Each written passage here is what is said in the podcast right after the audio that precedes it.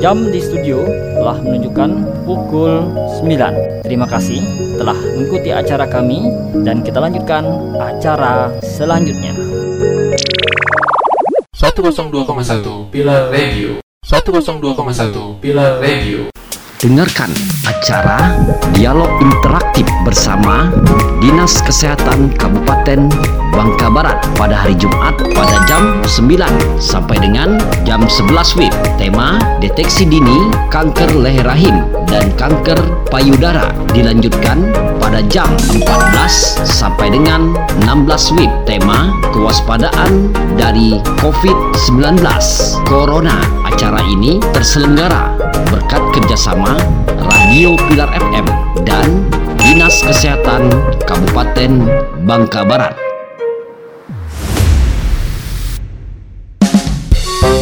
Halo pendengar setia Radio Pilar Dengarkan terus Radio Pilar FM 102,1 Radio kita semua Bagi yang mau ikut bergabung Layanan WA di nomor 0853 6664 6616 0853 6664 6616 102,1 Pilar Radio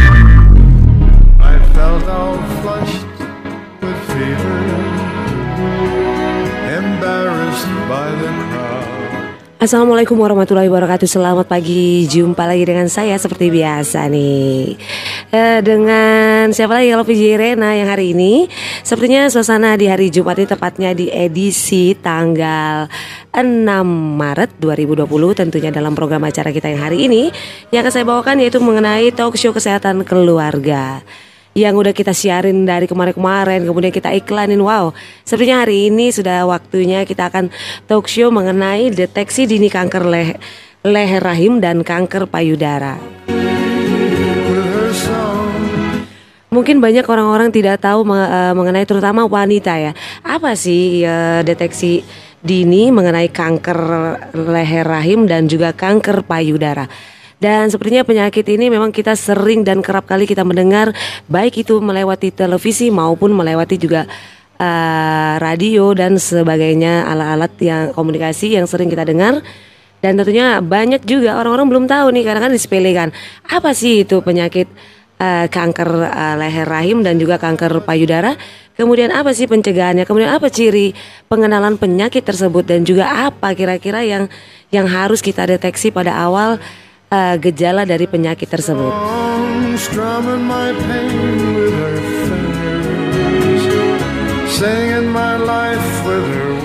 Baik di suasana eh, pagi hari ini tepatnya di hari Jumat ya tentunya buat yang baru bergabung selamat bergabung di sini di 102.1 FM Pilar Radio masih bareng saya Rena. Yang akan menemani Anda cuma hari ini kita ada spesial talk show. Jadi kita udah kedatangan tamu tentunya tamu kita ini dua, dua orang narasumber langsung yang akan nanti kita buka line interaktif ya melewati via telepon dan juga bisa mau bertanya via WA kita di nomor yang sama yaitu di 0853 6616.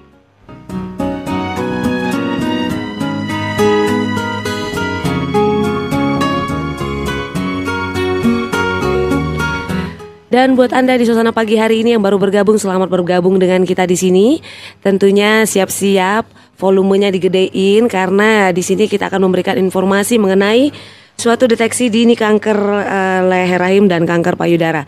Jadi buat para wanita tentunya khususnya para wanita kemudian eh, ibu-ibu yang mungkin sudah melahirkan. Nah, ini bagus banget buat kita eh, untuk mengetahui informasi tentang penyakit ini. Kemudian eh, buat bapak-bapaknya juga kan bisa ngasih tahu tuh, oh iya bu, nggak boleh begini-begini. Nah, jadi eh, jangan ke mana-mana karena kita akan langsung nanti eh, ke narasumber apakah penyakit dari eh, kanker leher rahim itu dan juga kanker payudara. I've lived a life that's full. I traveled each and every highway and more, much more than this. I did it my way. Regrets, I've had a few, But then again, Baik, kita langsung saja ya. Di sini kita udah kehadiran narasumber kita, eh, terutama dari Dinas Kesehatan Bangka Barat. Oke, di sini ada Bapak Arsul Sani. Assalamualaikum, Bapak Arsul Sani SKM. Waalaikumsalam warahmatullahi wabarakatuh. Baik, Bapak Arsul Sani SKM ini sebagai Kepala Seksi Pencegahan dan Pengendalian Penyakit Tidak Menular dan Imunisasi. Dan untuk selanjutnya, di sini kita ada narasumber ya, Ibu cantik, yaitu Ibu Fadila Agustina AMD sebagai pengelola program untuk penyakit tidak menular. Selamat pagi, Ibu Fadila. Selamat pagi. Iya, selamat pagi juga. Kayaknya udah udah seger nih Ibu sama bapaknya udah siap-siap mau uh, memberikan informasi yang sangat bermanfaat sekali untuk kita semua tentunya dalam program kita di Talkshow Kesehatan Keluarga. Jadi buat para pendengar siap-siap aja yang ingin bertanya dan juga yang ingin langsung mengetahui bisa bertanya langsung dengan narasumber itu langsung ke line telepon kita seperti biasa di 0853 triple 4 6616. Baik, kita langsung saja. Ah, kita mau mengetahui ini siapa dulu Bapak Arsul kayaknya ya, Bapak Arsul Sani SKM sebagai Kepala Seksi Pencegahan dan Pengendalian Penyakit Tidak Menular dan Imunisasi. Jadi begini Pak, eh, mengenai deteksi dini kanker leher rahim dan eh, kanker payudara. Tapi kalau ke Pak Arsul kita langsung ke kanker eh, leher rahim aja ya, Pak ya. Oke.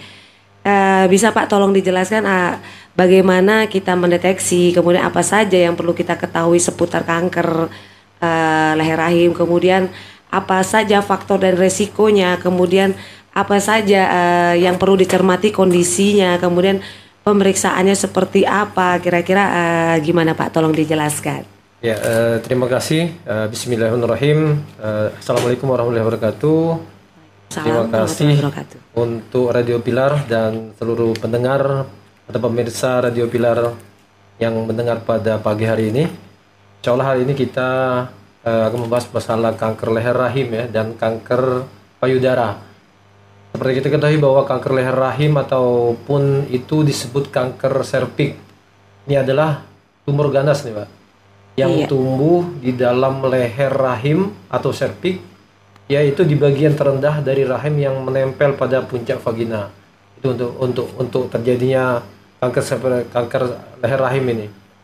Eh, kenapa ini penting harus kita bicarakan? Karena kalau secara data di dunia ini mbak setiap dua menit setiap dua menit loh seorang perempuan itu meninggal akibat kanker serviks dan di, dan di Indonesia diperkirakan itu 20 perempuan meninggal setiap harinya karena kanker serviks dan di Indonesia juga termasuk merupakan kanker pembunuh perempuan nomor satu. Jadi ini eh, menjadi perhatian dari Kementerian Kesehatan eh, dan kita dari eh, Dinas Kesehatan Kabupaten Bangka dan biasanya kanker serviks kanker, kanker ini eh, menyerang itu kejadian tertingginya itu di usia 40 sampai 50 tahun dan usia terbanyaknya itu di usia 30 sampai 60 tahun.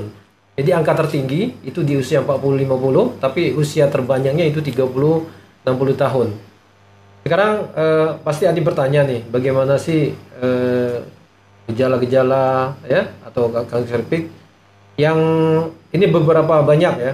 Kalau gejala ini sebenarnya belum tentu juga, Pak. Belum tentu, tetapi harus kita waspadai ya.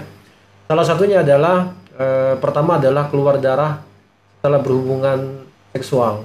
Ya. Jadi sakit, keluar darah eh, ketika berhubungan seksual. Kemudian keluar cairan dari vagina yang tidak normal atau sudah menopause ada perdarahan. Ya seperti itu bisa terjadi.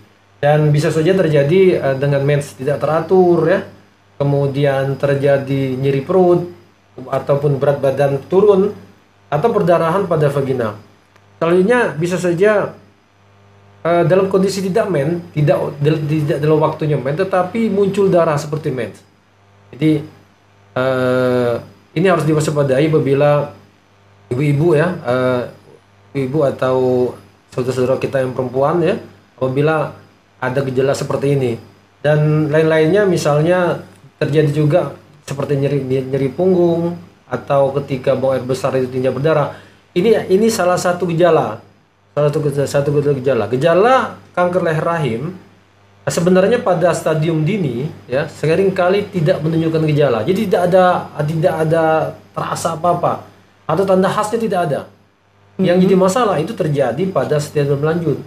Jadi muncul gejala-gejala yang harus diperiksa.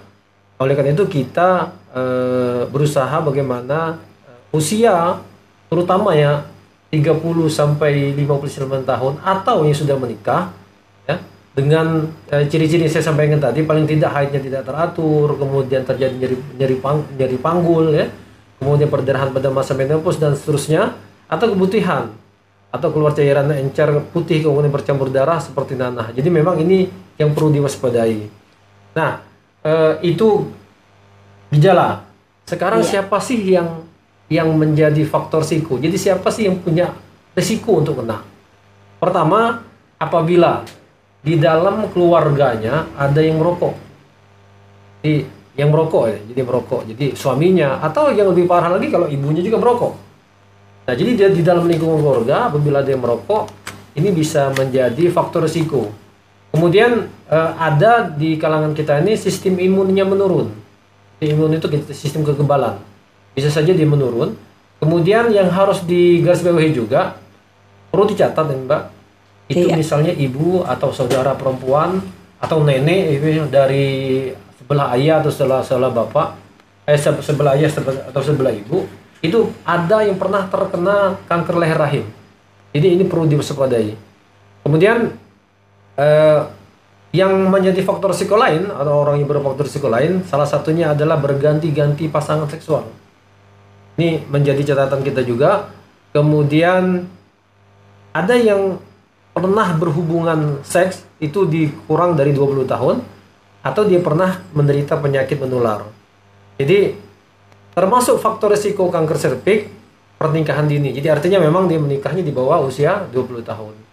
Eh, selain itu eh, yang yang menjadi problem juga bisa saja termasuk di faktor risiko kanker serviks seperti seks di luar nikah. Jadi anak-anak simpi SMA yang di bawah 20 tahun Eh, karena memang eh, sebab dari kanker ini kan serviks ini disebabkan oleh infeksi HP, HPV ataupun herpes.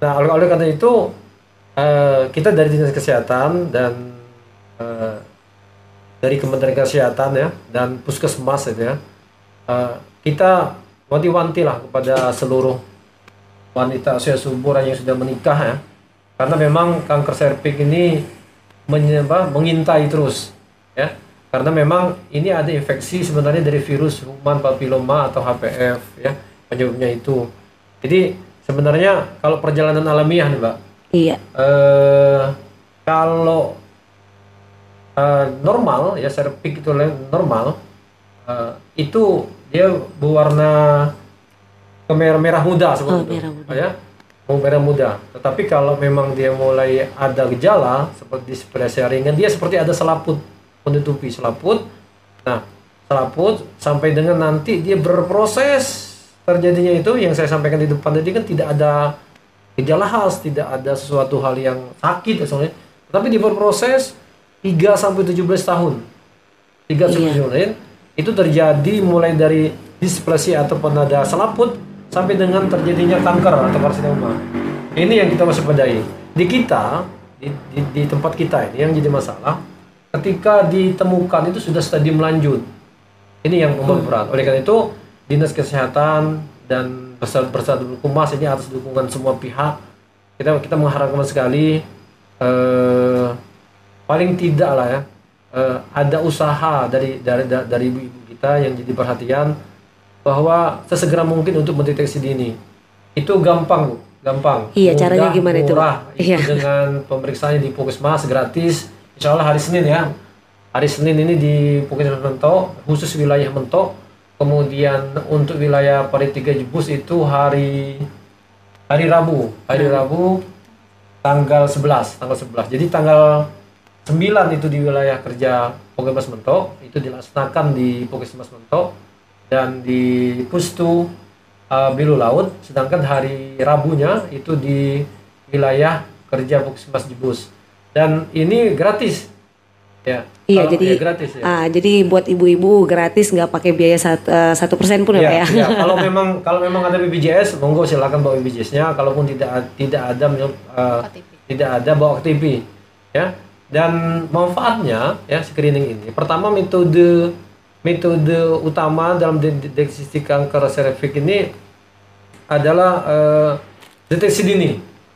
Artinya kalau memang eh, dinyatakan positif, positif itu bisa saja dia baru ringan, itu bisa segera ditangani lanjut, lebih, lebih cepat ditangani. Dan eh, dari peneliti, dari penelitian yang kami dapatkan ya dari informasi dari National Cancer Institute Screening ya itu for cervical cancer tahun 2005, 2005 eh, bahwa apabila memang tidak terperiksa ya dari dari awal itu resiko terkena kanker cervix itu ada lima kali lebih tinggi pada perempuan yang tidak pernah di screening. Jadi kita bukan menakut-nakuti kita ini hanya kita ini kalau memang dia negatif alhamdulillah itu yang kita harapkan. Tetapi kalau dia positif kita berharap itu segera ditangani. Kita ada dokter spesialis di sini kita sudah lengkap. Tahu saya tiga dokter spesialis jin di sini. Malah ada salah satunya eh, dokter Taya, Taya ya itu asli mentok itu beliau dari SPOG itu perempuan. Jadi saya pikir kalau memang ada hal yang eh, eh, mau konsultasi kita punya kita punya relasi yang yang yang yang kompeten berkompeten. Dan eh, kita sebenarnya ada ada dua cara sebenarnya. Eh, selain memang IVA itu ada satu lagi pap smear ya pap smear itu bisa saja dilakukan. Eh, tapi yang yang murah meriah itu dengan IVA. Jadi IVA itu infek- inspeksi eh, visual asetat ah, pakai asam asetat dengan asam cuka. Tapi memang jangan takut jangan khawatir. Kita punya tenaga profesional. Jadi bidan dokter-dokter yang sudah dilatih untuk melakukan ini. Yang jadi masalah kita yang sepengetahuan kami selama ini eh, bahwa di Bangka Barat khususnya di tempat kita ini malunya masih Iya, iya. walaupun sama-sama perempuan ada salah satu tempat kita di Supen kata dia kan Mm-mm. walaupun Iya, iya, ibu betul. perempuan karena itu memang organ intim eh, malu malu malu pak kalau kami ketemu dengan bidannya besok pagi ketemu soal ini yang dilihat tapi seperti itu sebenarnya sekali lagi bukan untuk menyakiti bukan untuk hal-hal yang lain tetapi memang kita berusaha semini- seminimal mungkin kita kurangi angka kecacatan dan kematian akibat kanker leher rahim ini Lebih dideteksi awal ya. Iya dari si Iya. awal. Karena memang eh, sudah ada dan sudah sudah ada dan dan beberapa ibu-ibu kita ya ini tahunya setelah stadium lanjut. Stadium lanjut. Stadium lanjut. Mungkin demikian, Mbak. Iya. Sementara. Oke, terima kasih Bapak Arsul Sani. Kemudian kita kembali ke Ibu nih, Ibu Fadila Agustina. Dan mengenai eh, pertanyaannya mengenai deteksi dini dengan kanker payudara. Oke, silakan Ibu Fadila. Baiklah, terima kasih kepada eh, Bu Rena ya. Iya. Eh, sedikit saya jelaskan tentang kanker payudara. Tadi Pak Arsul kan sudah menjelaskan tentang kanker serviks karena kedua kanker ini eh, kanker yang banyak didominasi oleh perempuan. Eh, Seperti namanya ya, kanker payudara pasti letaknya ada di payudara. Iya, betul. Eh, definisinya untuk kanker payudara adalah penyakit tumor ganas di seluruh jaringan payudara kecuali jaringan kulit payudara yang dapat menyebar ke organ-organ lain dan dapat menyebabkan kematian. Eh, untuk resiko dan gejala atau siapa saja yang yang beresiko untuk terkena itu sama juga dengan yang dijelaskan oleh Pak Arsul tadi. Eh, di sini ya untuk yang beresiko terkena kanker payudara adalah perempuan yang mendapatkan menstruasi pertama pada usia kurang dari 12 tahun. Jadi untuk anak-anak kita yang perempuan kurang dari 12 tahun kalau dia sudah haid mens itu eh, lebih beresiko untuk terkena kanker payudara. Terus yang kedua, perempuan yang menopause di atas usia 50 tahun. Eh, biasa kita kan menop menopausnya di, di bawah 50 tahun ya. Ini di atas 50 tahun juga beresiko untuk eh, terkena kanker payudara. Yang ketiga belum pernah melahirkan, yang keempat tidak pernah menyusui, terus melahirkan anak pertama di usia lebih dari 35 tahun. Jadi ini anak yang pertama ya, bukan anak yang kedua atau ketiga. Jadi melahirkan eh ya melahirkan atau menyusui eh, di usia lebih dari 35 tahun, terus adanya riwayat kontak penyakit tumor jinak dan adanya riwayat keluarga. Jadi kalau ada keluarga yang pernah terkena kanker payudara, eh, mereka mempunyai faktor risiko lebih besar untuk terkena penyakit ini. Turun temurun gitu maksudnya. Iya, bisa? salah satu Oh, faktor. Iya, Ah, salah ah, satu iya, faktor iya. ya. Terus eh menurut kalau untuk gejala sama saja ya dengan kanker Kanker leher kanker rahim. kanker leher rahim ya, eh, Ah, saya sebutkan. Eh yang pertama ciri-cirinya adanya benjolan. ah. Adanya benjolan, adanya perubahan bentuk dan ukuran di payudara. Jadi antara payudara kiri dan kanan itu tidak sama. Yang ketiga, ada perubahan pada putingnya. Biasanya putingnya agak tertarik ke dalam. Terus ada perubahan kulit di sekitar payudara. Eh, dia kalau kita lihat seperti kulit jeruk gitu kan. Iya, iya. Mm-mm.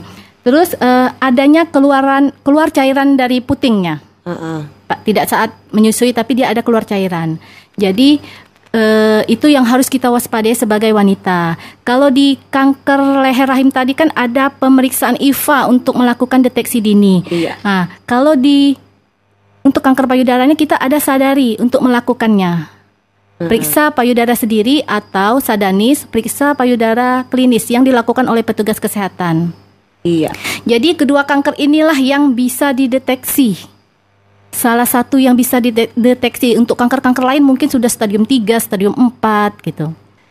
Eh, mungkin itu sedikit penjelasan dari saya tentang kanker payudara. Iya, kalau eh, begini buat eh, Ibu Fadila, kalau mengenai untuk eh, deteksi dini ya, deteksi dini berarti kita pemeriksa sendiri. Nah, itu kira-kira eh, untuk pemeriksaan dininya benjolan itu kalau baru awal nih, apakah misal benjolan itu eh, kecil tapi eh, kayak gimana? Itu tuh kayak gimana proses ini ya awal untuk awalnya benjolan itu seperti apa? Baiklah, eh, jadi itu kita melakukan sadari ya. Iya. eh, pemeriksaan payudara sendiri. Jadi kita melakukan sadari itu di hari ke-7 sampai dengan hari ke-10 Iya. setelah haid. Jadi kalau kita haid tanggal 1, kita melakukan sadari itu tanggal hari ke-7. Hari ke-7 sampai dengan hari ke-10 dari hari pertama haid. Kalau bagi yang tidak haid, eh, ada kan ibu-ibu yang menggunakan pil KB tidak tidak haid bisa dilakukan rutin. Jadi kalau dia rutin tanggal 1 bulan berikutnya tanggal 1 gitu. Ya, setiap awal bulan gitu Mm-mm, ya. setiap awal bulan. Jadi kita harus rutin untuk melakukan itu. Eh, kalau untuk caranya eh kita jelaskan Bu ya. Iya, jelaskan aja. Jadi eh, caranya ya eh, kita berdiri di depan cermin dengan tangan di sisi tubuh dan lihat apakah ada perubahan pada payudara. Jadi mungkin kita bisa merentangkan kedua tangan kita, kita lihat di cermin kan adakah perbedaan antara payudara yang satu dan yang yang kiri dan yang kanan. Iya. Itu yang pertama. Terus kita rapatkan dan tekanlah telapak tangan dengan kuat ke sisi badan sehingga payudara menonjol ke depan sambil terus mengamati apakah ada benjolan atau kulit mengerut seperti kulit jeruk atau cekungan seperti lesung pipit pada puting susu. Jadi kita amati dulu. Kita amati terus kita pencet dan urutlah pelan-pelan daerah sekitar puting sampai ujung puting dan amati apakah ada cairan yang tidak normal keluar dari puting susu. Seperti nana yang kekuning-kuningan atau terkadang bercampur darah. Harus kita bedakan kalau ASI kan warnanya ng- nggak seperti itu Iya, ya, iya, putih atau iya. bening. Ini dia kalau memang ada eh, Gejala. gejala dia seperti kekuning-kuningan bahkan ter- seperti tercampur darah. Iya. Nah, terus langkah ini kita lakukan sambil berdiri, angkat lengan kanan ke atas kepala, gunakan tangan kiri ibu untuk meraba payudara kanan dan menggunakan tiga jari. Jadi jari telunjuk, jari tengah atau jari manis. Eh, kalau memang mau lebih pasnya kita bisa lihat di YouTube ya Bu, Len, Bu Iya. Lena ya. Heeh. Mungkin di situ banyak eh, video-video yang yang lebih jelas untuk kita melakukan sadari ini. Terus kalau kita rasa kurang puas, kita bisa datang ke puskesmas untuk melak- melakukan sadanis. Iya, berarti eh, bisa langsung ke puskesmas kalau masih kurang paham Iya. ya, Bu ya. Baik, terima kasih Ibu Fadila Agustina. Sepertinya nanti eh, kita nanti buka line ya, line interaktif ya. Seperti biasa di nomor kita di 0853 Jadi buat para pendengar uh, Pilar Radio yang ingin bertanya langsung silakan langsung telepon kita dan juga kita buka via WA juga uh, di nomor yang sama yaitu di 0853 6616 tentunya di seputar deteksi dini kanker leher rahim dan kanker payudara. Baik, sepertinya ini sudah ada masuk uh, via WA. Uh, kita langsung ke Bapak Arsul Sani. Iya. Di sini ditanyakan ya, selamat pagi Mbak Rena. Iya, selamat pagi juga. Saya Intan dari Mentok. Pertanyaan saya, apakah kanker serviks stadium awal bisa sembuh? Iya, terima kasih. Silakan uh, Pak Arsul Sani untuk menjawab. Ya, terima kasih. Uh, ini pertanyaan bagus. Kita berharap yang seperti ini ya. Jadi memang uh, pada prinsipnya kita mengetahui bahwa setiap penyakit itu ada obatnya ya tetapi memang eh, ter, tergantung dengan stadium ya yang saya sampaikan tadi sebenarnya stadium 4 juga kalau memang uh, bagus penanganannya dan memang secara daya tahan tubuh si ibu itu uh, mumpuni ya insya Allah itu juga bisa bisa bisa sembuh apalagi stadium awal ya. Awal. Nah stadium, stadium awal ini yang harus kita perhatikan ya memang uh, banyak cara ya. Banyak cara. Salah satunya nanti akan ada uh, krioterapi. Kalau memang di stadium awal itu bisa di, dilakukan krioterapi. Jadi dilakukan oleh spesialis ya uh, dikelupas ya itu. Uh, apa namanya uh, calon kanker lah bahasa nyamannya. Dan biasanya itu uh, bisa uh, hilang harapkan bisa hilang jadi kalau pertanyaan di stadium awal insya Allah seperti itu memang oleh karena itu uh, termasuk pemeriksaan IVA dan pap smear yang akan kita lakukan mm -hmm. ya, terutama untuk IVA di hari Senin dan hari Rabu nanti. Kita berharap uh, semua uh, perempuan kondisi usia subur ya yang telah menikah ya mm-hmm. diutamakan itu lebih dari 30 sampai 59 tahun itu itu dapat diperiksa. Artinya memang kalau memang stadium awal itu akan lebih mudah, Mbak. Iya. Penanganannya demikian mungkin. Baik, terima kasih uh, buat Bapak Arsul. Dan sebenarnya kalau yang buat para pendengar yang mau langsung telepon, silakan di 0853 Kita masih terus buka karena sampai pukul 11 siang. Iya, tapi sebelumnya kita langsung ke, uh, kita dengarkan dulu ada yang mau lewat sambil kita break sebentar. Uh, dan kita setelah yang berikut ini kita akan kembali lagi dan akan membahas kembali dan silakan yang mau telepon ke nomor kita seperti biasa yang mau via WA silakan di 0853 triple 6616. Jadi jangan ke mana-mana kita akan kembali setelah yang berikut ini.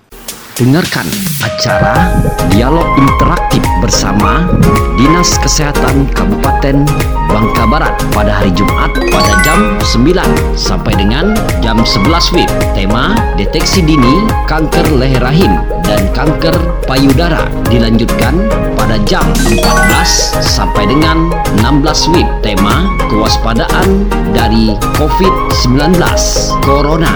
Acara ini terselenggara berkat kerjasama Radio Pilar FM dan Dinas Kesehatan Kabupaten Bangka Barat.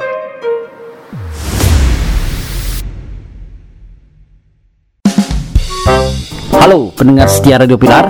Dengarkan terus Radio Pilar FM 102,1 Radio kita semua. Bagi yang mau ikut bergabung Layanan WA di nomor 0853 6664 6616 0853 6664 6616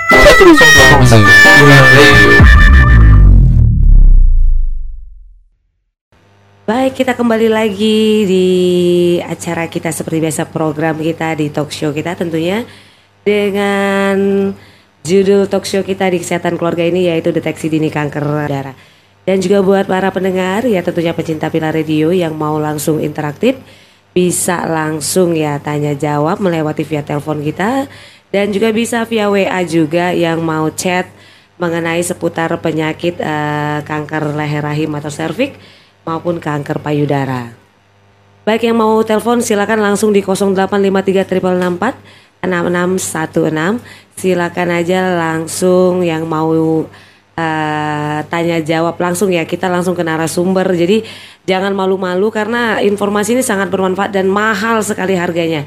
Jadi buat para ibu-ibu, kemudian eh, tentunya eh, ya para suami yang mengetahui juga itu tolong ya ibu ibunya dikasih tahu juga oh iya begini nih bahwa eh, informasi ini sangat bermanfaat sekali dan pencegahannya lebih baik dari awal. Buat apa mengobati lebih baik kita mencegah. Begitulah kira-kira. Baik kita langsung eh, ke narasumber ke berikutnya. Ya yang masih mau telepon silakan ya. Kita langsung ke ibu Fadilah nih. Oke ibu Fadilah. Bergeser kembali kepada ibu Fadilah nanti selanjutnya baru kita ke Bapak Bapak Arsul Sani dengan pertanyaan-pertanyaan yang luar biasa. Oleh oke Ibu Fadila Agustina Ibu yang cantik hari ini. Nah, jadi eh, kita mau tanya nih seperti biasa Eh, apakah eh, menyusui bisa eh, turunkan resiko kanker payudara? Nah, ini pertanyaannya sangat-sangat eh, ini lagi ya. Udah sering udah sering sekali saya mendengar bahwa eh, ibu-ibu yang menyusui atau gimana itu apakah bisa menurunkan risiko kanker payudara? Itu seperti apa Bu Fadila silakan. Eh, baiklah, jadi eh, menyusui ya. Iya. Eh, menyusui bisa menurunkan resiko untuk terkena kanker payudara. Heeh. Justru kalau tidak menyusui itu eh, salah satu resiko kita untuk terkena. Jadi bagi ibu-ibu yang eh, mempunyai anak ba- anak bayi ya, Iya. eh, saya anjurkan untuk ASI eksklusif dan menyusui selama 2 dua tahun karena itu salah satu cara pencegahan pencegahan yang alami untuk mencegah kanker payudara. Iya. Ah, jadi kalau eh, yang lebih berisiko tinggi itu apakah memang bukan ibu menyusui gitu? Eh, yang berisiko justru yang tidak pernah menyusui. Oh iya, jadi yang tidak menyusui kemudian untuk faktor usia, usia dari berapa tuh? Eh, jadi tadi eh, sudah saya sebutkan ya eh, usia melahirkan anak pertama di atas 35 tahun itu berisiko untuk terkena penyakit kanker payudara. Anak pertama ya. Oh, iya, iya, eh, iya. anak pertama. Baik, eh, Ibu Fadila. Mungkin ada tambahan dari Pak Arsul? Sebenarnya ada telepon dulu nih Oh, Pak. iya. Oh, iya, iya. iya, iya. Oke. Kita langsung terima telepon dulu Pak ya. Assalamualaikum. Halo, Waalaikumsalam. Selamat pagi. Selamat pagi Radio Pilar. Iya, selamat pagi. Dengan siapa ini ya? Ini saya dengan alamat Tegalrejo. Alamat Kecamatan Tegarjo. Lentok. Dengan Bapak siapa? Sisa. Cica. Iya. Oke, Bapak Cica, eh, gimana ini mau bertanya mengenai eh, seputar eh, topik kita hari ini deteksi dini kanker leher rahim dan kanker payudara. Silakan bertanya. Eh, ini kami mau menanyakan kalau misalnya untuk laki-laki apakah bisa terkena kanker payudara? Terus setelah itu eh, angka proporsi yang ada di Kabupaten Bangka Barat ini jumlahnya ada berapa? Eh, setelah itu untuk eh, secara global atau secara nasional itu kira-kira eh, berapa persentasinya untuk yang eh, laki-laki yang terkena sel kanker payudara. Oh, untuk laki-laki yang terkena sel kanker payudara berapa persen? Kemudian eh, untuk tingkat di wilayah kita ya, Pak ya. Iya, eh, yang untuk Kabupaten Bangka Barat sendiri. Karena kan saya kan juga takut nih, takutnya nanti eh, terkena ke eh, kita sendiri ataupun ke keluarga kita gitu kan. Dan Oh, terus iya, apa iya. kira-kira antisipasinya untuk yang laki-laki? Kalau yang perempuan kan kita sudah tahu tadi Iya. sudah dijelaskan Uh-uh. harus menyusui. Setelah itu eh, juga apa namanya eh, harus dipijat atau maset gitu kan. Nah kalau untuk yang laki-laki itu sendiri bagaimana gitu kan untuk cara Iya. pencegahannya? Iya betul betul. Baik terima kasih Pak ya. Nanti kita save eh, kita tunggu jawabannya. Sil- eh, terima kasih banyak Pak ya atas pertanyaan ditunggu ya. Ya. Iya. Baik, eh, itu tadi pertanyaan dari Bapak Cica katanya di Tegarjo ya. Nah, pertanyaannya eh, bagus banget. Jadi apakah eh, laki-laki itu ada ya untuk eh, sel kankernya? Kemudian berapa sih berapa persentase untuk tingkat resiko? Kemudian eh, secara global nih gimana tuh persentase angka mungkin angka kematian kali ya, angka kematian atau angka ini kita apa untuk eh, pengidap eh, kanker ini itu bisa dijelaskan. Baik Pak, kita ke Bapak Arsul Sani yang untuk menjelaskan eh, pertanyaan dari Bapak Cica tadi. Silakan ya Pak Arsul. Ya, eh, terima kasih Mbak Rina. Terima kasih eh, Pak Bapak dari Cica. Bapak Cica ya, Iya. Bapak Cica. Ya mungkin eh, banyak dari kita berpikir bahwa kanker payudara itu hanya terjadi pada wanita. Ternyata nyatanya tidak ya. Kita ada mengutip dari American Cancer Society bahwa kanker itu dapat berkembang pada jaring payudara. Walaupun itu kecil kemungkinannya. Ya. Eh, itu biasanya itu pada pria ini tepatnya di belakang puting. Nah, eh, seperti apa gejala ya kalau di pria ya, kalau tadi Dila sudah jelas ya. Jadi sebenarnya eh, saya sampaikan tadi tidak hanya wanita, pria juga bisa memiliki benjolan di payudara. Nah, umumnya benjolan pada payudara ini disebabkan oleh kondisi yang disebut ginikomastia. Nah, sebenarnya ini tidak wajar ya, sangat Iya. sangat sangatlah tidak wajar. Eh, dan kemudian ini merupakan eh, kondisi yang tidak sebenarnya benjolan itu eh, bisa saja dia bersifat kanker dan tidak bersifat kanker dan dia bisa membuat seolah-olah jaringan pada pria itu membesar jadi jaringan dada perempuan pria itu membesar nah meskipun meskipun, meskipun demikian ya benjolan pada pria ini juga bisa eh, menjadi kanker ya atau kanker payudara pada pria karena pertumbuhannya abnormal pada jaringan payudara, payudara pria. Tetapi untuk kanker payudara bagi perempuan eh, bagi laki-laki ini jarang terjadi pada pria. Jadi kalau memang eh, dari sekian banyak itu sekitar satu persen lah kasus ka- kanker payudara pada pria yang terdiagnosa per tahun. Kalau nanya di Bangka di Bangka Barat, alhamdulillah sampai sekarang belum ada laporan ke kita dari dinas kesehatan. Nah kemudian eh, untuk proporsi ya, jadi mau, Iya. tapi sampai dengan hari ini untuk laki-laki itu sampai dengan hari ini belum ada laporan. Belum Nah, ada, belum iya. ada laporan. Tetapi memang harus kita waspadai ya, eh, Pak Cica, Pak Cica ya. Iya, Bapak Cica. ya. Nah, ada beberapa gejala sebenarnya untuk kanker payu, payudara pada pria yang mungkin bisa saja terjadi. Sekali lagi meskipun jarang ya, nah, Mm-mm. tetap sama dengan yang payudara, kanker payudara perempuan yang pada pada wanita ya. Seperti misalnya puting putingnya masuk ke dalam atau terjadi retraksi dan putingnya menjadi keras, iritasi dan seperti ada koreng gitu dan keluar cairan dari puting. Ini yang harus diwaspadai ya.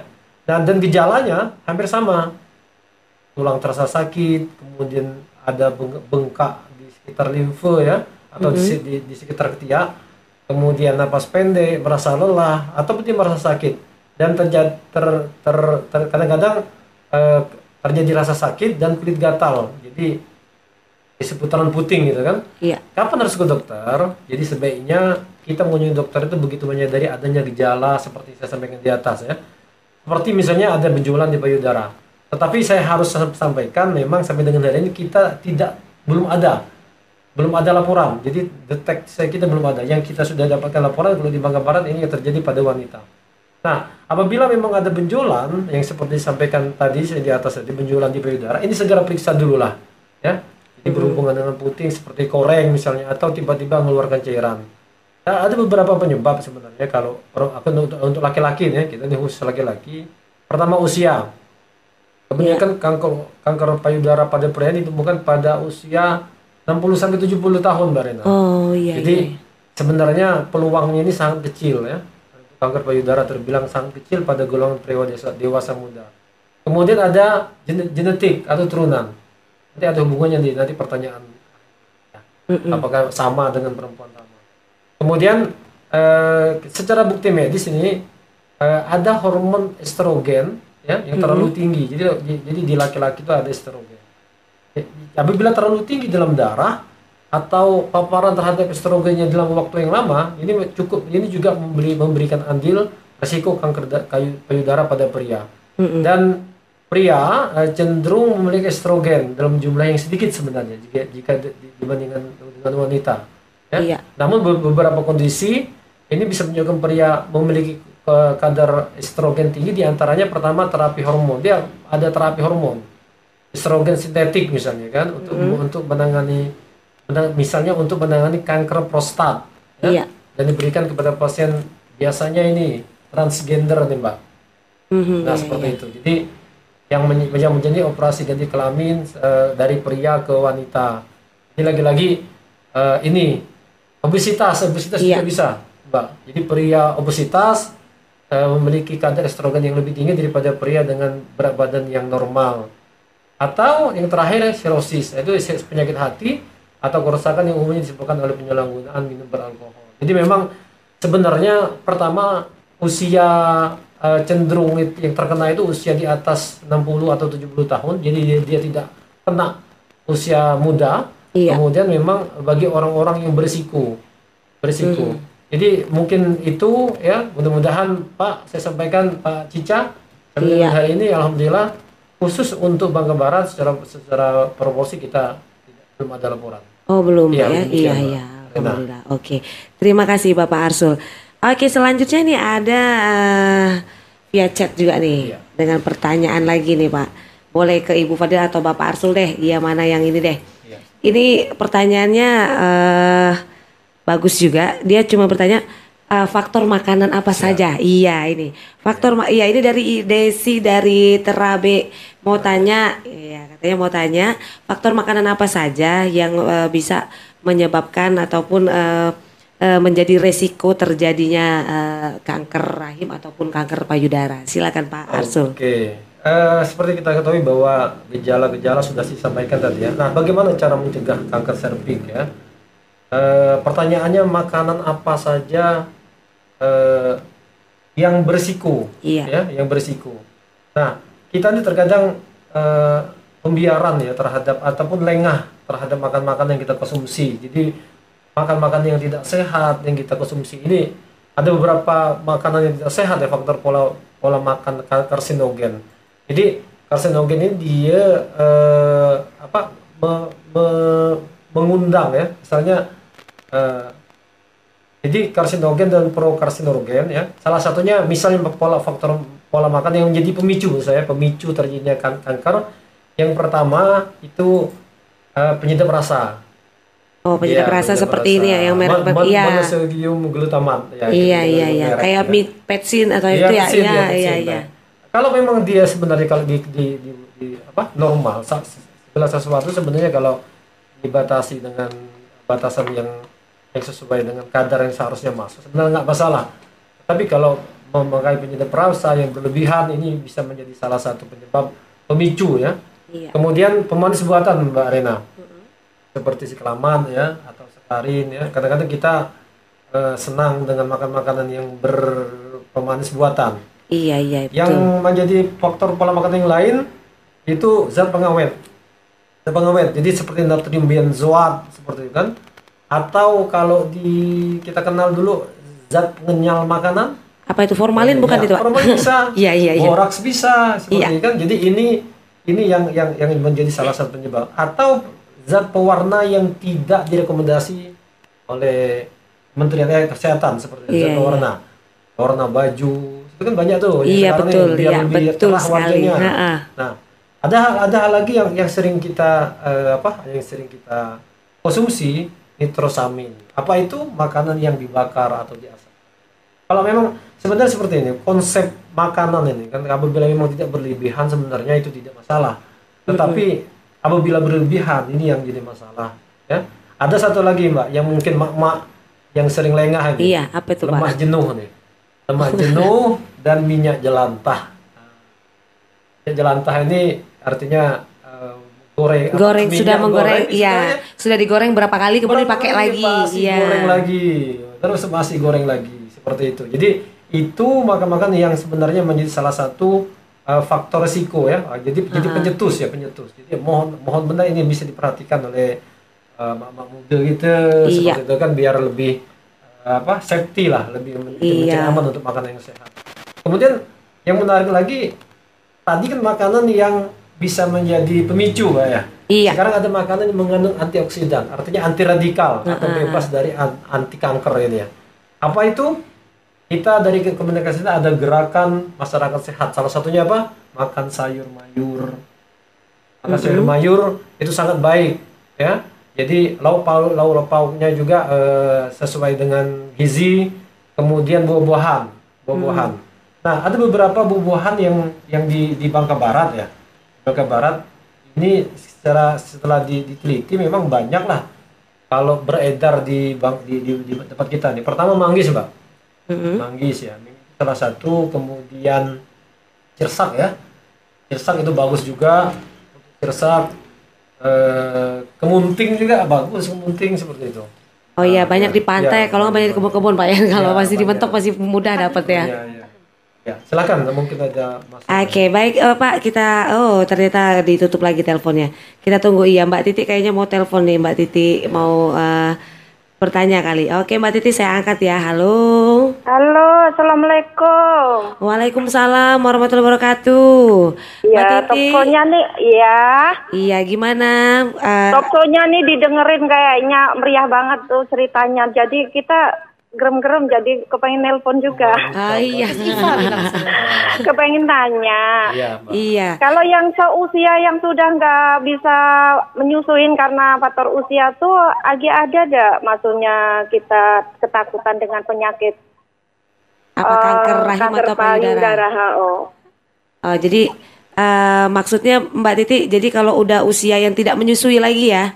Oh Iya, iya. usia tidak menyusui, kemudian di atas eh, 50-an atau 40-an gitu Ah, ya? di, di atas 40 50-an Iya. lah itu. Iya, iya, iya. Ah, kami mau nanya karena kami alhamdulillah anak tiga semuanya ASI sempurna dari ASI mama semua. Umurnya berapa? alhamdulillah jadi anaknya pinter-pinter sampai sekarang. Alhamdulillah. Umurnya berapa kalau Mbak kalau Titi? anak sekarang kadang-kadang modernnya gini, ah nggak usah nggak usah nusuin lah pakai dot jadi praktis macam tuh. Ah, Padahal iya, nggak tahu betul. efeknya ya dokter ya. Iya, iya Oke betul. terima kasih atas waktunya dokter ya. Iya, terima kasih Mbak Titi. Ya, assalamualaikum. Waalaikumsalam warahmatullahi wabarakatuh. Oke, deh, itu pertanyaannya bagus banget dari Mbak Titi katanya. Itu gimana jawabannya? Mau ke siapa nih? Kayaknya ke Ibu Padilla ya. Oke, Ibu Padilla ditunggu jawabannya nih. Ah, kira-kira dari Mbak Titi tadi usia yang di atas 40 yang tidak menyusui apakah lebih eh, kepada untuk resiko terkena penyakit kanker payudara atau kanker rahim? Oke, terima kasih pertanyaannya buat Mbak Titi ya. Eh, jadi saya eh, ulangi lagi ya Bu ya. Eh, faktor risiko untuk terjadi kanker payudara itu yang pertama usia lebih dari 40 tahun. Jadi itu resiko. Faktor risiko. Jadi kalau kita sudah bersi- berusia 40 tahun kita wanti-wanti lah ya karena kita kan di dalam tubuh kita ini ada ada yang namanya sel kanker aktif atau enggak aktifnya itu tergantung kita benar yang dibilang Pak Arsul tadi dengan konsumsi buah dan sayur eh, mungkin ditambah suplemen yang mengandung antioksidan anti anti kanker itu perlu kita kita tambah untuk mengingat usia kita sudah 40 tahun ke atas jadi lebih ke kebiasaan hidup sehat Iya, iya. Iya. Terus eh, yang kedua tadi ada haid pertama kurang dari 12 tahun, terus berhenti haid pada usia lebih dari 50 tahun. Itu juga merupakan faktor risiko yang harus kita waspadai. Tidak menyusui, tidak mempunyai anak, kehamilan pertama pada usia lebih dari 35 tahun, terus mempunyai riwayat tumor jinak dan riwayat keluarga yang mempunyai kanker payudara. Jadi harus kita waspadai. Mungkin itu penjelasan dari saya, mungkin dari Pak Arsul ada yang mau ditambahkan. Ya, terima kasih Mbak eh, Bu Titi ya. Iya Mbak Titi. Iya Mbak Titi, alhamdulillah Mbak Titi. Ini eh, menjadi salah satu contoh lah anak-anaknya semua dikasih ASI. Ya Mbak Rina ya. Iya betul Ah, sekali. Jadi eh, salah satu apa? Ya, salah satu hal yang harus digarisbawahi sebenarnya kalau kita melihat faktor risiko ibu eh, ibu sudah menyusui ketiga anaknya alhamdulillah ya. Eh, tapi tetap harus diwaspadai dikarenakan memang setiap wanita itu punya risiko. Pak. Oleh karena itu eh, bagaimana caranya? Caranya diperiksa. Periksa. Oleh itu kita buka nih Mbak Titi tolong sampaikan ke teman-temannya tuh yang di Terabe. Terabe ya? Enggak, Mbak Titi nggak terabe tadi yang via chat. Kalau ini chat. Mbak Titi di gang siswa ya, Oh, gang masuk siswa. gang siswa ke dalam ya. Oh iya ya oke enggak. Jadi teman-temannya datangi apa namanya Puskesmas Mentok insya Allah hari Senin. Senin ya. ya, Senin. Itu di di di, di pukul 8.30 lah. Itu ah, itu deteksinya deteksi awal tuh Mbak. Jadi eh, 8.30 atau jam 8 jam 8 lah, jam 8 kita sudah Iya. siap. Kalau memang di seputaran eh, Bilu Laut itu ada ada di Pustu Bilu Laut. Insya Allah kita turunkan eh, bidan-bidan yang Terbaik. dan dokter yang sudah expert untuk memeriksa. Seperti itu, Mbak Rena. Jadi yang kata kuncinya sebenarnya kenapa di harus diperiksa dini? Kalau memang dia negatif, alhamdulillah. Kalau memang itu ada hal-hal positif, nanti akan kita tindak lanjuti sesegera mungkin. Mungkin demikian, Mbak Rena. Baik, iya terima kasih Bapak Arsul. Baik Mbak Titi tadi pertanyaannya eh, sudah dijawab, jadi eh, memang rentan sekali ya, makanya eh, biasakan kita hidup eh, pola sehat ya, seperti Ibu Fadila tadi sampaikan. Baik untuk selanjutnya kita buka lagi, yang mau telepon silakan langsung di 0853 6616 dan juga yang mau chatting eh, via WA sama di 0853 6664 eh, 6616. Baik ini ada eh, via WA kembali. Ya, siapakah yang akan menjawab ini ya? Apakah Pak Arsul ataukah Ibu Ibu eh, yang ter- yang cantik nih Ibu Ibu Fadila Agustina. Yang pertama ditanyakan ini bagaimana sih cara yang iya dari dari Mbak Lia, Mbak Lia di Kampung Senang Hati. Iya, dia bertanya bagaimana katanya apa yang dilakukan supaya eh, untuk mencegah jangan sampai terjadinya kanker rahim atau kanker payudara begitu kira-kira Pak Arsul. Eh, gimana tuh? Silakan Pak Arsul ya? Ya, siap. Iya, Ah, silakan boleh. dijawab Pak Arsul. Jadi eh, kalau di lingkungan kita, di lingkungan kita dengan Mbak siapa tadi?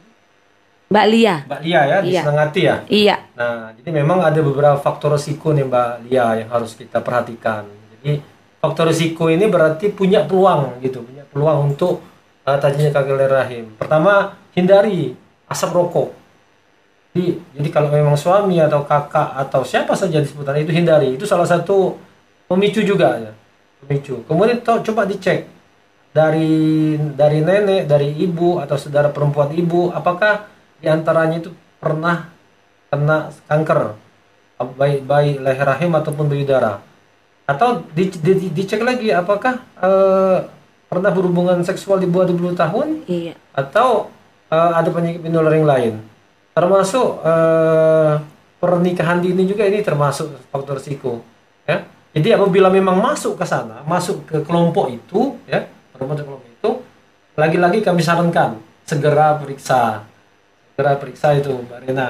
Iya. jadi eh, ke Puskesmas insya Allah kita buka seluas-luasnya kepada seluruh eh, pes- apa, pemirsa radio Pilar ya kita berharap eh, dikarenakan memang seperti data yang kami dapatkan di 2002 2015 sampai 2019 kemarin angka pemeriksaan IVA kita ini kecil ini pak. Jadi partisipasi dari uh, ibu-ibu Ibu-ibu kita, jadi malu kali, Pak, ya. Iya. Supen lah katanya. Saya saya sampaikan di awal. Sebenarnya bukan itu. Eh, yakini bahwa ibu-ibu yang semua pemeriksanya adalah perempuan bidan-bidan yang sudah profesional kita juga punya dokter yang mereka sudah dilatih oleh Kementerian Kesehatan ini Kementerian Kesehatan langsung di, Iya. yang digawangi oleh apa eh, dari dinas kesehatan provinsi juga jadi me- memang tiap tahun kita latih ini insya Allah nih Mbak Rena ini se- sekalian pengumuman kita di di akhir Maret ini kita akan latih lagi bidan-bidan bidan-bidan Oh, iya. kita Ha-ha. di Bangka Barat ini untuk dapat lebih bisa memeriksa jadi eh, tim-tim ahli kita untuk bersama IVA nih eh, eh, untuk mendetek di desa-desa terujung itu bisa kita laksanakan mungkin demikian Mbak Baik, iya terima kasih Pak Arsul atas penjelasannya. Kita langsung lagi nih Pak, masih ada lagi nih pertanyaan dari via chat kita. Pagi Mbak, iya pagi juga saya Butina di Simpang Tritip. Saya ucapkan terima kasih ke Dinkes Babar untuk acara sosialisasi di Radio Pilar seperti ini. Semoga ke depan informasi sosialisasi seperti ini bisa lebih sering karena informasi yang disampaikan cukup bermanfaat. Baik, iya terima kasih banyak ini Ibu Tina.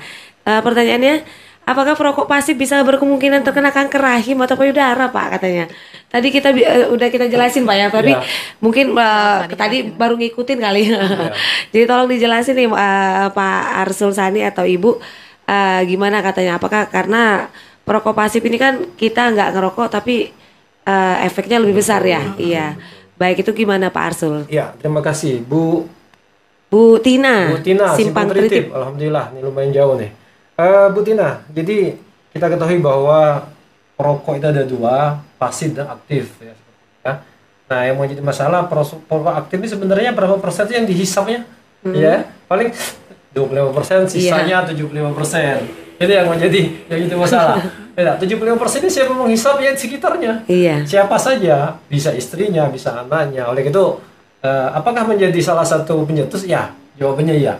Gitu ya, seperti dan memang ada beberapa jadi jadi sebenarnya yang kita harus garis bawahi sebenarnya kita tidak hanya melihat satu faktor risiko itu, Mbak. Iya. Jadi semua faktor risiko itu itu itu menjadi catatan penting. Jadi di underline di di garis bawahi kalau perlu dihitamkan ya ya seperti itu. Jadi memang benar-benar kita pahami salah satunya adalah perokok. Perokok bisa pasif bisa bisa bisa aktif ya. Terutama yang biasanya perokok pasif ini ibu-ibu. Iya. Ya, ibu-ibu. Ya, tapi ada juga nih Mbak Rena, ibu-ibu yang merokok deh. Nah, jadi itu semakin se- se- se- sem- semakin eh, apa faktor risikonya pada pencetusnya semakin besar. Seperti itu Mbak Rena. Iya, betul. Terima kasih. Iya, dengan pertanyaan dari itu ya Bu Tina. Ah, dan katanya eh, acara talk show-nya keren banget. Iya, oke deh. Terima kasih Bu Tina. Baik untuk selanjutnya ada via chat juga nih Pak. Dengan, eh, dari Ibu Susi dengan pertanyaannya eh, apakah penyakit iya nih dia tadi seperti pertanyaan saya juga nih apa penyakit eh, kanker rahim atau eh, payudara ini menular. Nah, ini jadi jadi pertanyaan yang bagus banget. Iya. Baik Pak, silakan dari eh, pertanyaan ini Pak Ar Ya. Iya Pak Arsul ya, silakan Pak Arsul dijawab. Oh, baiklah. Sebenarnya gini Mbak Rena dan seluruh pemirsa Radio Pilar yang kami cintai ya. Sebenarnya kanker serviks itu tidak menular sebenarnya. Iya, ya. iya. Tetapi ini ada virus yang disebut itu virus HPV. Ya. Virus HPV ini berkembang di dalam tubuh hingga tumor atau kanker serviks ini yang tadinya tidak menular ini akan menjadi media ya menye- menjadi media melalui apa pun. Jadi artinya sebenarnya apakah sebenarnya kanker ini tidak menular? Jawabannya tidak sebenarnya. Tetapi ada virus HPV ini berkembang di dalam tubuh. Jadi virus ini yang berkembang di dalam tubuh sehingga tumor atau kanker itu tidak eh, eh, dia hanya dia hanya terjadinya di, di orang atau ibu yang ada virus tersebut Heeh. di dalam tubuhnya. Jadi, ya. Jadi oleh karena itu salah satu salah satu cara itu ada vaksinasi juga nih mbak. Vaksin Jadi ya. vaksin ya. Jadi ada vaksinasi eh, itu vaksinasinya vaksinasi eh, HPV ya. Ya. Jadi jadi, jadi di- diberikan vaksin. Jadi artinya seperti ini. Eh, virus HIV, H- HPV maksudnya, ini berkembang di dalam tubuh. Tetapi apakah dia menular dengan orang sebenarnya tidak sebenarnya? Tidak melalui sentuhan ataupun uh, Iya. dari dari bicara gitu Iya, ya Pak tidak, ya. tidak, tidak, tidak, tidak seperti Nah. itu. Dia berbeda dengan penyakit seperti corona yang sekarang Iya, iya, betul, Nanti iya. jam 2 nanti kita Jam bahas 2 soal nanti ya corona, itu untuk talk show Ini, berikutnya. ah, saya- Jadi itu eh, mudah-mudahan eh, ini men- salah satunya menjadi anu menjadi apa eh, bahan kita eh, referensi kita ya bahwa sebenarnya kanker serviks itu sebenarnya tidak menular. Nah, Iya. Tetapi virus yang HP, HPV ini yang yang yang berkembang di dalam tubuh seorang wanita tersebut. Jadi ketika kita bertemu dengan orang yang kena kanker rahim rahim atau payudara, jangan takut, nak. Iya, iya. Kasihan dengan mereka itu. Jadi tidak menular. Beda dengan penyakit-penyakit menular lainnya seperti hepatitis misalnya kan. Iya, iya. Kalau hepatitis kita bersentuhan juga bisa bisa kena. Ini tidak. Ini tidak sama sekali. Tidak tidak tidak. tidak. Nah, eh, berpelukan, misalnya berciuman enggak enggak tidak tidak. Menular. Oke, Nah, ah, ah. Ah, baik Pak Arsul, kita melanjutkan pertanyaan tadi ya. Iya. Ah, kalau gimana itu tentang eh, penularan penyakit itu, adakah eh, penularan itu dari eh, hubungan intim eh, seksual? Nah, itu gimana Pak? Apakah ada nggak faktor pengaruh atau misal pasangan kita, suami kita, misalkan eh, eh, yang menjadi penyebab kanker rahim itu sendiri, eh, kanker serviks tentunya Pak ya. Nah, sedangkan kita tahu itu ada virusnya yang nama HVF tadi kan. Nah, dari virus tersebut itu kira-kira datangnya seperti apa kok bisa ada virus gitu kan di tubuh setiap perempuan gitu. Apakah memang tuh virus HVF itu memang sudah ada di eh, ki- diri kita sendiri atau dia datangnya memang pertama eh, tergantung eh, da- ini maksudnya eh, dari hubungan seksual gitu loh Pak. Iya, seperti kayak HIV AIDS kan. HIV Iya. AIDS itu kan penularannya sangat rentan sekali dengan eh, eh, hubungan intim yang mungkin seksual bebas gitu. Nah, itu gimana Pak? Kira-kira ada nggak penyebab dari kanker rahim itu karena eh, hubungan intim atau seksualitas. Iya, ya seperti ini. Setiap wanita, setiap wanita yang menikah ya atau Iya. setelah yang pernah berhubungan intim ya, itu berisiko terhadap infeksi HPV ini. Mm-mm. Ya, artinya itu. Jadi yang dapat menjaga kanker serviks ini. Jadi HPV ini dapat dengan mudah ditelurkan melalui hubungan seksual. Seperti itu. Sebenarnya tidak perlu penetrasi sebenarnya. Iya. Tetapi transmisi ini eh, cukup melalui sentuhan kulit di daerah genitalia atau Mhm. daerah intim itu sudah bisa menyebabkan transmisi virus dari pasangan Oh, seksualnya. Jadi iya, iya, siapa iya. saja bisa membawa ini. Tetapi memang eh, ini lebih khusus lagi ya, lebih khusus. Maka dari dari dari itu infeksi ini paling sering terjadi pada kalangan dewasa muda Iya, iya. ya 18 sampai 28 tahun yang sering melakukan sak, Hubungan aktivitas intim, ya. seksual itu eh, di bawah usia sangat muda Iya. di bawah 20 tahun dan sering berganti pasangan Iya, iya, seperti iya, itu. iya. Jadi jadi bisa saja misalnya seorang wanita kemudian dia bermain lagi dengan wanita lain ini ini ini bisa terjadi. Iya. Ya, terjadi. Tetapi eh, eh, ini ini ini hanya terjadi di di lingkungan itu saja dan terjadi kalau da, secara data nih Mbak Erna eh, eh, kita Rena ya Iya. terdapat peningkatan dua kali lipat pada perempuan yang mulai berhubungan seksual di usia 16 tahun. Jadi kami ya kita sarankan lah eh, kita harus kualitas iman ya adik-adik kita yang sekolah yang sekolah masih sekolah eh, ini juga harus kita dikasih tahu. Nah ter- termasuk eh, wanita yang multiple jadi pasangan berkali berkali-kali. Nah, namun perlu diingat bahwa setiap perempuan berisiko untuk terinfeksi HP ini walaupun setia pada satu pasangan karena pria yang terinfeksi HP, HPV juga bisa menjadi sumber, Mbak. Iya, infeksi H- HPV bagi wanita untuk pasangannya. Jadi pria juga bisa menjadi karier atau pembawa Pembawa virus pembawa ini ya. virus itu. Ah, ah, Oleh karena HPV. itu sebenarnya wah ngeri jadi Mbak. Jadi ceritanya seperti ini, ya. Tetapi sekali lagi semuanya itu bisa diatasi, diatasi. Artinya memang oleh itu se- seti karena karena setiap ya karena setiap wanita itu berisiko maka Iya. yuklah kita periksa, kita Mm-mm. periksa ya. Jadi kita tidak melihat apakah eh, dia berganti pasangan atau tidak, tetapi sebaik-baiknya adalah secara dini kita Iya, kita betul. periksa. Demikian mungkin. Baik, terima Ya. kasih Pak Arsul Sani uh, dengan Ibu Fadila. Tapi sebelumnya kita tunggu dulu nih, kita jedah dulu, istirahat dulu nih karena ada yang mau lewat. Jadi jangan ke mana-mana, tetap di 102.1 FM Pilar Radio dan kita akan balik lagi setelah yang satu ini. Dengarkan acara Dialog Interaktif bersama Dinas Kesehatan Kabupaten Bangka Barat pada hari Jumat pada jam 9 sampai dengan jam 11 WIB. Tema deteksi dini kanker leher rahim dan kanker payudara dilanjutkan pada jam 14 sampai dengan 16 WIB. Tema kewaspadaan dari COVID-19 Corona. Acara ini terselenggara berkat kerjasama Radio Pilar FM dan Dinas Kesehatan Kabupaten Bangka Barat.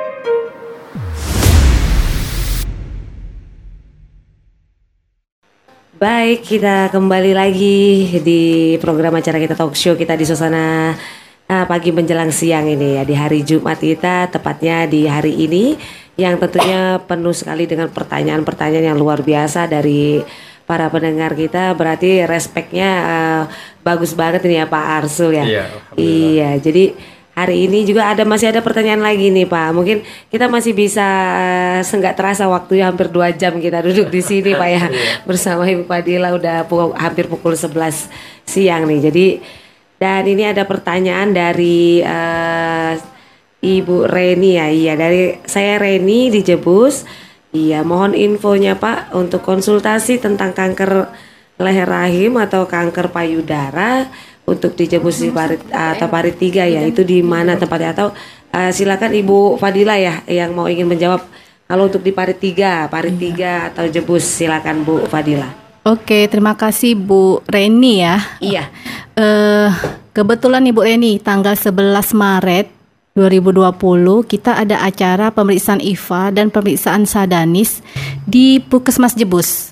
Oh, puskesmas Iya, ya berarti. eh, saya infokan kalau tanggal 11 Maret itu di Desa Ketap bisa langsung saja kalau Bu Reni mau datang.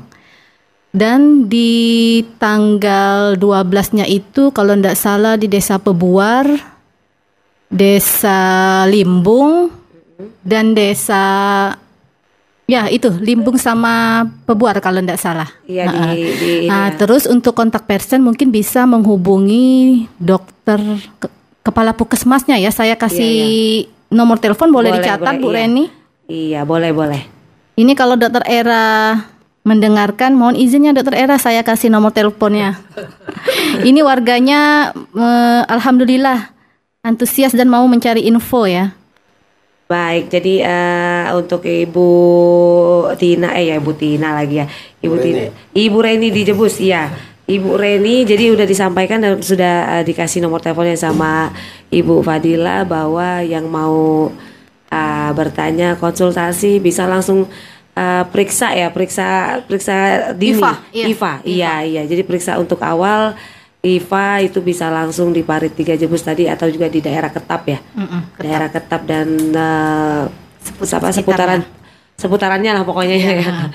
Baik, terima kasih ya Bu eh, Reni yang sudah bergabung dengan kita di sini.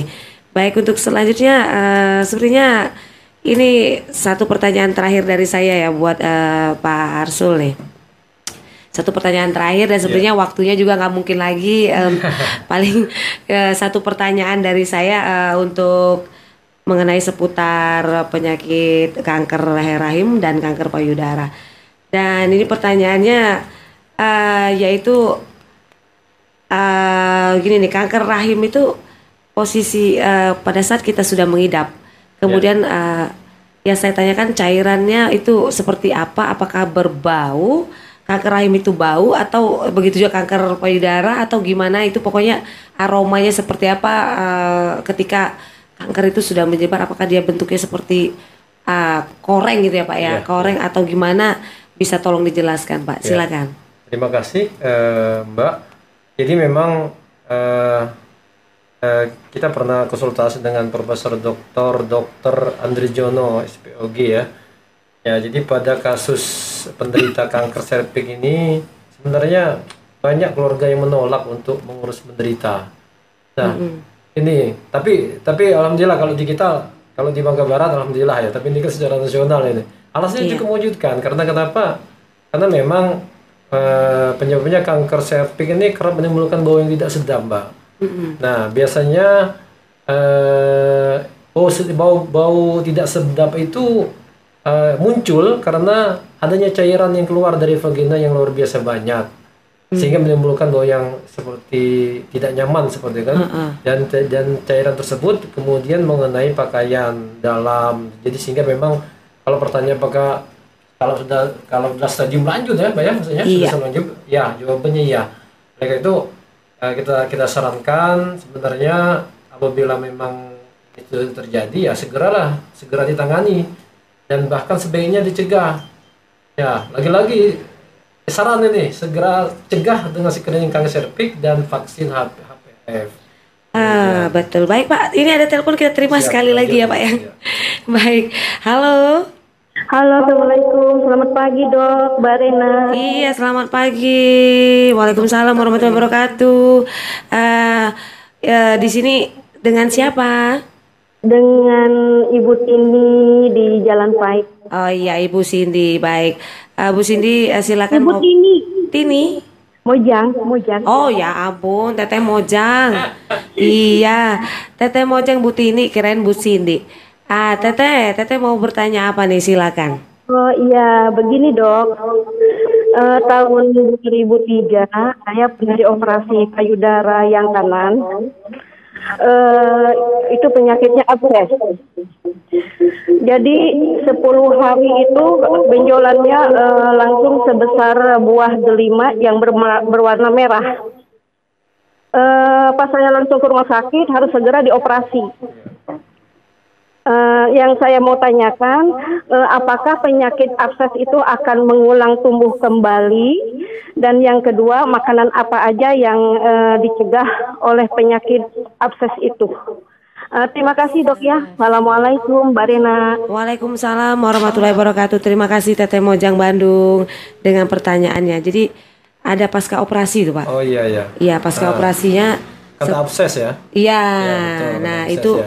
Terus makanan apa saja supaya eh, jangan sampai terjadi lagi seperti ah iya iya begitu tadi. Sebenarnya Silakan. ya. eh, sebenarnya abses dengan kanker payudara itu berbeda ya, berbeda. Jadi memang memang memang ini harus harus benar harus kita periksa lagi ke dokter ya. Eh, harus periksa lagi ke dokter. Eh, pada prinsipnya eh, biasanya abses itu abses atau keluar nanah ya itu itu eh, biasanya itu karena tidak tidak menyusui. Ini harusnya disusui tapi tapi tidak menyusui. Tapi kasus dari Mbak Ayu tadi apa kita ketahui menyusui atau tidak ya. Tetapi memang eh, apakah bisa berulang kembali? Sebenarnya bisa berulang ya, tetapi eh, ini harus kita waspadai. Yang penting ketika eh, memang pada saat menyusui ya disusui lah anaknya sampai dengan selesai Hmm. gitu kan. Jadi memang ASI inklusif ya, ASI, ASI inklusif. Eh, memang beberapa hal yang harus diwaspadai sebenarnya. Tapi saya, saya saya ulangi lagi, itu ada perbedaan loh antara Iya. abses dengan Mbak. Dengan apa? kanker, kanker ya. iya. Memang ini harus di, harus diperiksa lebih lanjut ya oleh oleh karena itu. Eh, berbeda kalau abses kalau abses itu kan ada nanah itu. Eh, tapi kalau memang eh, kanker kanker itu diperiksa lanjut ya. Jadi eh, apakah memang dia termasuk karsinoma atau kanker atau bukan seperti itu. Tetapi eh, makan apa yang yang yang harus yang paling tidak bisa kita konsumsi? Seperti kita sudah bahas di awal tadi, ya, banyak makan makanan yang sebenarnya bisa kita konsumsi ya untuk mencegah terjadinya eh, kedua kedua kanker ini ya. Baik itu kanker apa leher rahim ataupun kanker payudara. Ya. Nah kita eh, makan makanan yang yang memang eh, bisa kita ma- eh, makan ya. Bisa kita makan. Kalau sehari-hari yang jelas sayur mayur. Sayur mayur seperti brokoli atau sayur hijau ini bagus juga nih mbak. Nah seledri. Seledri eh, seledri mungkin paham ya kalau ibu Iya. ya kalau mbak ini Daun sop. daun sop Iya. ah, daun sop bahasa kitanya nah kenikir mbak I, oh Ah, kenikir iya, lalap ya saya buat Ya, lalapan. lalap enak juga kalau kalau buat pecel Iya, mbak ah, ah. mbak Ani ini seneng dia ya itu biasa kemudian daun-daun pepaya pari ya tomat Hmm. ya wortel ini banyak sekali makan-makan yang yang bisa atau sayur mayur yang menjadi antioksidan ya dan Iya. kemiri juga kacang panjang seperti lobak juga ini bagus untuk pencegahan ya. Jadi memang eh, ini yang harus eh, kita perhatikan. Kemudian hal lain yang harus diperhatikan kebersihan mbak. Mm-mm. kebersihan organ intim ini harus benar-benar diperhatikan ya. Karena memang sebagian sebagian kita mungkin tidak peduli ya. Iya. dengan hal ini bisa saja. Kemudian mungkin nanti bisa bisa ditambah oleh Bu Fadila mungkin penggunaan eh, bra ya. Mm-mm. ini juga diperhatikan ya. Diperhatikan mungkin jangan terlalu sempit atau sebagaimana karena karena ini ini bisa jadi bisa jadi menjadi menjadi paling tidak seperti abses itulah. Iya, iya. abses ya abses abses itu kalau bahasa bahasa Bisul. medis, bisul lah Iya. betul, bisul bahasanya. Kalau memang bisul sebenarnya bisa bisa disebabkan oleh alergi alergi kalau memang dia alergi telur mungkin eh, makan ala- makan telurnya bisa dikurangi. Mungkin demikian pak. Yang jelas apabila memang terjadi benjolan segera kita Iya. eh, konsultasikan ke dokter terdekat Baik. terima kasih Bapak Arsul. Baiklah, sepertinya uh, uh, kita tutup ya untuk lain interaktif kita di suasana siang hari ini. Jadi sekarang waktu sudah menunjukkan pukul 11 waktu Indonesia bagian Barat. Jadi kita mohon maaf ya, kita tutup langsung untuk via chatting uh, WA dan juga via SMS ataupun uh, via telepon kita di 0853 triple enam empat enam enam satu enam. Tapi jangan khawatir, nanti kita akan bertemu kembali. Yang lagi eh, tren-tren sekarang nih penyakit yang luar biasa yang sangat ditakuti yaitu virus eh, dibilang virus corona ya. Penyakit virus corona. Jadi nanti di jam 2 siang kita akan kembali lagi ke, eh, untuk talk show mengenai virus corona. Jadi buat para pendengar yang ingin lebih tahu informasi lebih dalam jangan ke mana-mana tungguin aja karena jam 2 siang nanti setelah pada eh, sholat Jumat kita akan kembali lagi dengan membahas tentang yang lagi eh, penyakit yang luar biasa sekarang ini yaitu virus corona yang sangat-sangat ditakuti oleh seluruh dunia.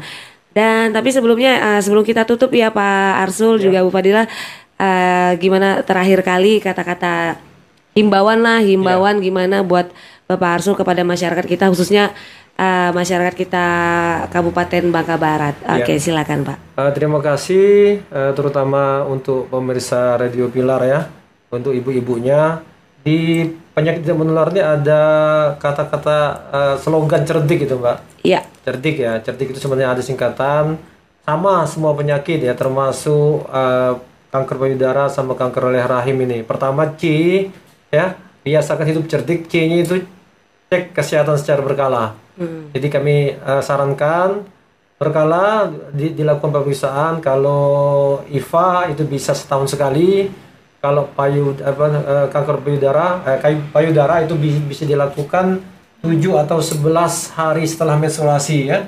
Itu cek secara berkala. Kemudian enyahkan asap rokok. E-nya enyahkan asap rokok. Jadi tolong sampaikan kepada bapak-bapaknya agar tidak merokok dalam rumah atau dinyahkan sekalian. Kemudian R rokoknya maksudnya dinyahkan ya Kemudian R rajin beraktivitas, olahraga teratur, pagi-pagi jalan segala macam. Kemudian dia diet seimbang nih mbak.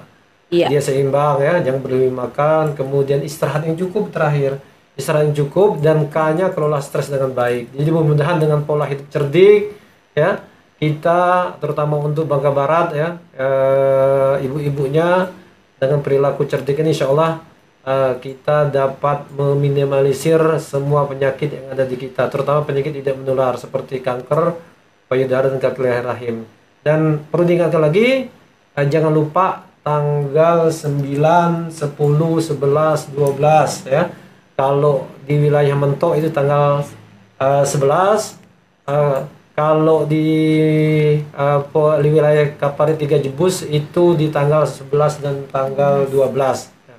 Segera datang ke layanan kami di Puskesmas Mentok dan Puskesmas Sekar Biru dan di desa yang telah ditunjuk. Mungkin demikian Mbak, mudah-mudahan ini dapat uh, menjadi motivasi kita dan semangat kita untuk saling ya, terima Assalamualaikum warahmatullahi wabarakatuh. Waalaikumsalam warahmatullahi wabarakatuh. Baik, terima kasih buat Bapak Arsul Sani SKM selaku Kepala Seksi Pencegahan uh, dan Pengendalian dalam uh, dalam penyakit tidak menular dan imunisasi juga Ibu Fadila Agustina AMD pengelola program untuk penyakit tidak menular. Baik para pendengar di mana saja Anda berada, sekian eh, bincang-bincang uh, kita mengenai uh, penyakit seputar penyakit yaitu deteksi di kanker leher rahim dan kanker payudara. Tapi kita akan berjumpa kembali di pukul 14 eh, waktu Indonesia bagian barat yaitu dengan uh, apa uh, bincang-bincang talk show kita tentang kesehatan yaitu yaitu lagi tren-trennya sekarang penyakit yang memang sangat-sangat ditakuti seluruh dunia yaitu virus corona. Dan saya sendiri yang bertugas, iya, saya ucapkan terima kasih ya Ibu Fadila juga dengan Pak Arsul udah menyempatkan diri, kemudian sudah uh, datang kemari memberikan informasi yang sangat luar biasa, sangat-sangat bermanfaat juga buat kita. Yang jelas uh, uh, pada saat ini uh, saya saya selaku uh, penyiar di sini jadi betul-betul memang sangat-sangat bermanfaat sekali informasi ini dan mahal harganya. Baik uh, kalau begitu kita tutup saja acara kita dan kita akan berjumpa di talk show berikutnya ya tentunya di pukul 14 nanti bersama Bang Junet nanti akan membawakan mandu acara kita di uh, suasana siang hari nantinya. Baiklah saya yang bertugas hari ini uh, Vijarena Krismala undur diri dari pendengaran Anda. Terima kasih sudah bergabung di 102.1 FM Pilar Radio dan kita akan bertemu kembali tentunya di talk show berikutnya di jam uh, pukul 14 waktu Indonesia bagian barat. Akhir kata saya ucapkan wabillahi taufik wal hidayah. Wassalamualaikum warahmatullahi wabarakatuh. See you and bye. Sudilah kau temani diriku. Dengarkan acara Dialog Interaktif bersama Dinas Kesehatan Kabupaten Bangka Barat pada hari Jumat pada jam 9 sampai dengan jam 11 WIB. Tema deteksi dini kanker leher rahim dan kanker payudara dilanjutkan pada jam 14 sampai dengan 16 WIB. Tema kewaspadaan dari COVID-19 Corona. Acara ini terselenggara berkat kerjasama Radio Pilar FM, dan Dinas Kesehatan Kabupaten Bangka Barat.